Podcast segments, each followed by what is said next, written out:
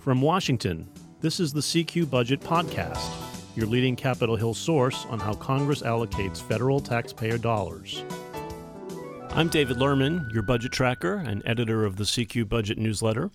And joining me again today is Peter Cohn, the editor of the Budget and Appropriations team at CQ. Thanks for being here, Pete. Thanks, David. And we wanted to talk to you today because you had an interesting interview with Senator Chuck Grassley of Iowa, the chairman of the Senate Finance Committee, as all these budget and tax issues are kicking. Uh, and he offered up a lot of thoughts about taxes, about drug prices, trade policy, and even President Trump. So, give us a rundown. What was most striking to you from this, and and what did we learn, if anything, about where where he might be leading the Finance Committee? Yeah, sure, David. Absolutely. I, will just say, first of all, I want to thank you for your shout out to Senator Fritz Hollings in this morning's edition of, of CQ Budget. He was a absolute uh, powerful giant, figure, yeah, giant of the institution, uh, very important in the budget appropriations world, obviously, and uh, somebody I covered very, very uh, extensively uh, as a young reporter right here at CQ back in the uh, back in the dark ages. So. Um, Died at 97. 97, yeah, a, a spring chicken. Uh, he was uh, absolute uh, joy to cover, and I, I think you know he was had some of the best witticisms I think you'll ever hear up on Capitol Hill, uh, and you know just a, a really uh, interesting guy. So anyway, thanks for yeah, that yeah. shout out. But uh, so basically, we decided we wanted to sit down with Senator Grassley. He's a very accessible guy, talks to, to reporters, all, you know, quite a bit, but um, really wanted to kind of flesh out the agenda for the 116th Congress that he has for a number of reasons. Um, you know, primarily he's a he's the most important figure when it comes to the, federal budget, hands down. He's got uh, the jurisdiction of the Senate Finance Committee is so enormous that about two thirds of spending is basically influenced by by his committee. That's all of the big ticket mandatory spending programs, the big benefit programs, Social Security, all the health care stuff that uh, is paid out by the Department of Health and Human Services, all of the uh, Obamacare tax credits for the exchanges, all of that goes through finance. Um, and then, of course, all the tax revenue. So when we talk about budgets, when we talk about spending, when we talk about fiscal policy in general, it really all comes down to, to the uh, Senate Finance Committee. And uh, Senator Grassley, this is his second go round uh, on finance. As chairman, right? As chairman, correct. And, you know, he's made the point that really he doesn't like to do anything that's not bipartisan. And I think it's true. I mean, there were some times in the early 2000s during the Bush years where they moved let big pieces big policy uh, uh, provisions that were not bipartisan. But in this environment, when you have to, where you have divided government, and Grassley uh, knows that you can't do anything that isn't bipartisan. You just can't. I mean, the votes just don't exist for that kind right. of thing. So you can't pass a budget resolution. You can't use reconciliation. So you've got to look for areas of common ground. And he's good at it. He is. Yeah. I mean, he really is. You know, he's from Iowa, and Iowa. And this is another focus of the uh, magazine column I wrote about uh, following our interview. Uh, Iowa is really one of the the truly purple states out there. Now they've been kind of trending Republican in recent years, but if you look at the history of the way Iowa votes, I mean, they had a a you know a liberal senator for almost as long as they had as Grassley's been around. Tom Harkin, right. longtime liberal Democratic senator from Iowa. The two got along great, and that's just the way Iowans vote. They vote they vote their pocketbooks. Uh, they vote. They they really do not. The issues are not truly partisan to the people of Iowa, and you know, obviously Iowa is an incredibly important state when it comes to who's going to be the next uh, uh, candidate from the Democratic uh, side, challenging Trump in 2020, given that they have the first of the nation caucuses. And if you look at history, the people that Iowa vote for in the general election generally tend to become president. People in Iowa, it's a tiny state, uh, very homogenous, about 90% white, very few electoral votes, but they still kind of tend to tap into way, the way the national mood is going. Right. So give us a sense, Pete, because Grassley has, you know, has a plays a real populist card oftentimes, and he and he and he plays that up big sometimes to to appeal to a, a wide range of people. So what he's got his pulse on that kind of populist sentiment. What what does he think can actually get done this year, if anything? Yeah, I mean, I, would say first of all, if you look at the polls, I mean, the the desire of the American people to do something about the cost of prescription drugs is overwhelming. Right. Uh, Kaiser has done polls on this. I mean, 85, 90% support for some of these proposals on the table that, by the way, are in President Trump's budget. And Uh, I think in your interview, he sounded very hopeful that that Yeah. um, that uh, some bipartisan proposals to For lower sure. drug costs could actually happen. he didn't hesitate. I have not talked to Democrats about specific things to do in regard to lowering drug prices, but I've lis- I've listened and read to them generally, and it e- it pretty much equates with goals that I seek, except in one area, and uh, and that would be government negotiating prices. And I don't want the government telling a doctor you can't prescribe this or that because it's not on the formulary. He's got several bipartisan bills in the hopper. He's, he's introduced legislation uh, on, on prescription drug pricing with Senator Klobuchar, Amy Klobuchar from Minnesota, who, by the way, is running for president. Uh, he's got bills with Senator Patrick Leahy uh, from Vermont, his former uh, partner at the uh, helm of the Senate Judiciary Committee. Grassley was formerly chairman of Judiciary. With Senator Wyden, Ron Wyden from Oregon, the, the ranking member on the Finance Committee. So there's a lot of bipartisanship uh, going into this debate on prescription drugs. They've already held uh, a couple of hearings in the Finance Committee on this.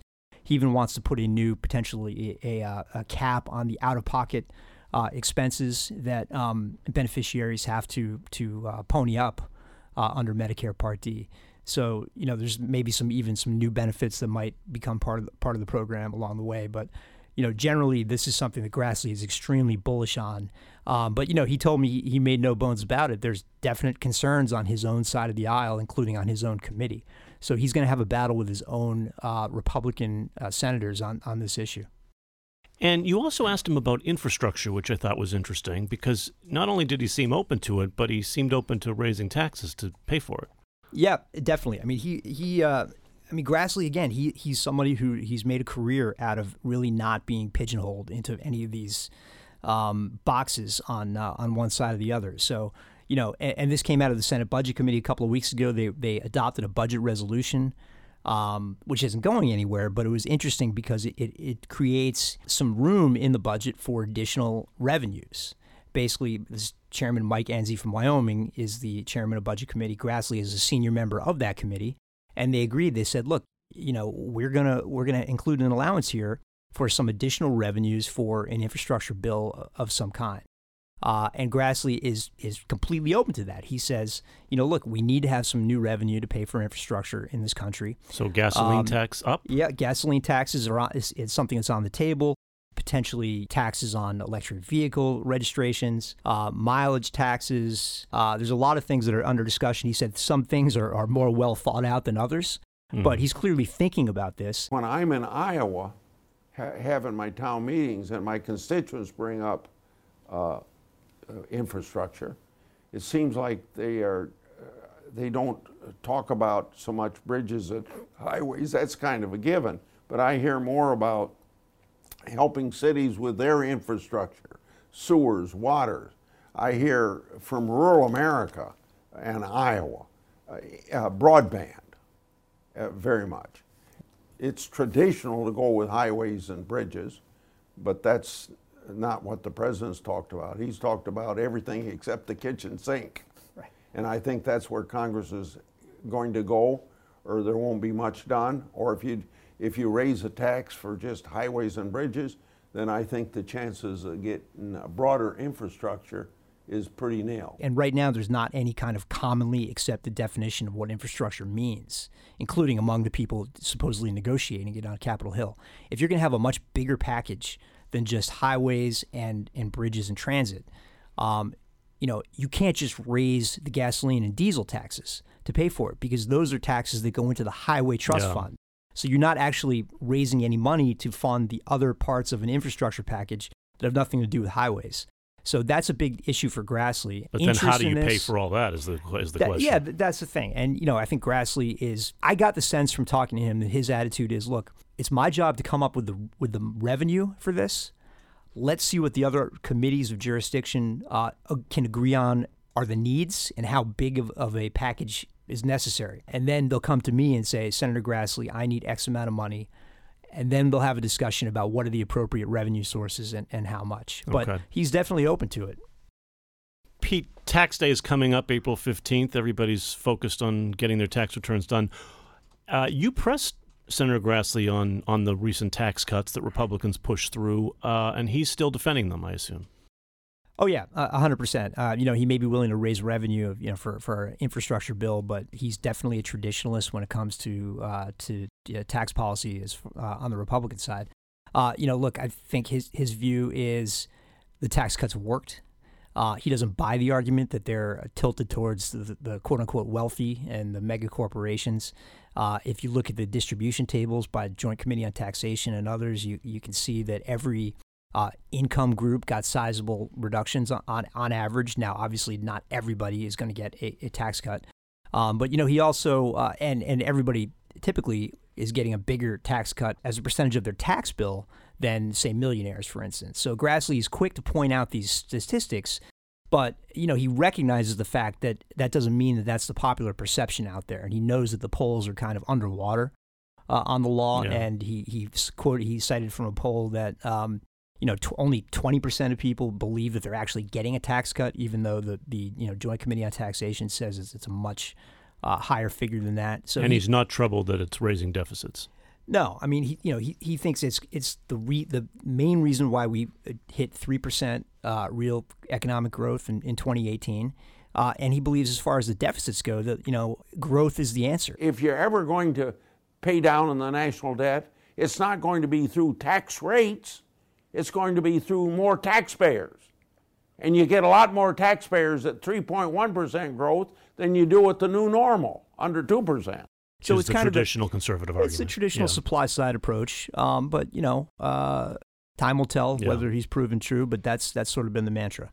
Okay, so we will hear a lot more from Senator Grassley, I suspect, because he's been a long-time fixture on the Hill with no signs of slowing down. He's 85 years old. Uh, I think he served since when? The 70s?